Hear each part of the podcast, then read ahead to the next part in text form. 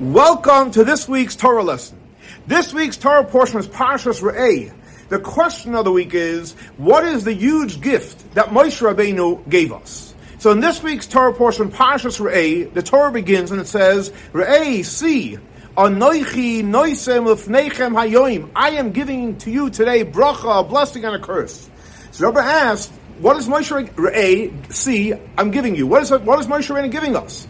Also, it says Re'eh, see we're hearing, Moshe Rabbeinu is talking to us. Say Shema, hear, to havin, understand. What's the idea of A?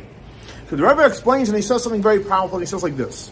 There's a major difference we know between seeing something, seeing is believing, versus hearing, is hearsay. It's not a hundred accurate.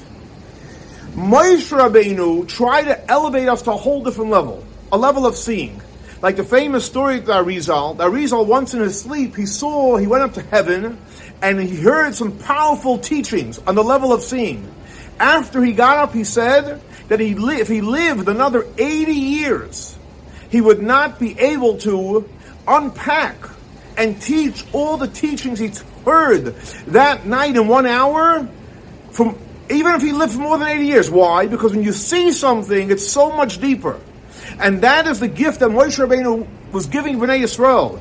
The ability to see, to see the blessings ultimately when Mashiach comes, we're going to uh, we're going to experience the highest level of seeing. Like today, we're standing here in front of you, the Har Habayis, where the te- two temples stood. We see, we want to see more. We want to see the third temple. So the answer to the question, what is the gift that Moshe Rabbeinu gave us? Moshe Rabbeinu gave us the gift to see. So I hope and pray that we all get to see the third temple being rebuilt in our days, and we'll all experience the greatest gift of sight of the revelation of Hashem, the relation of Mashiach in this world.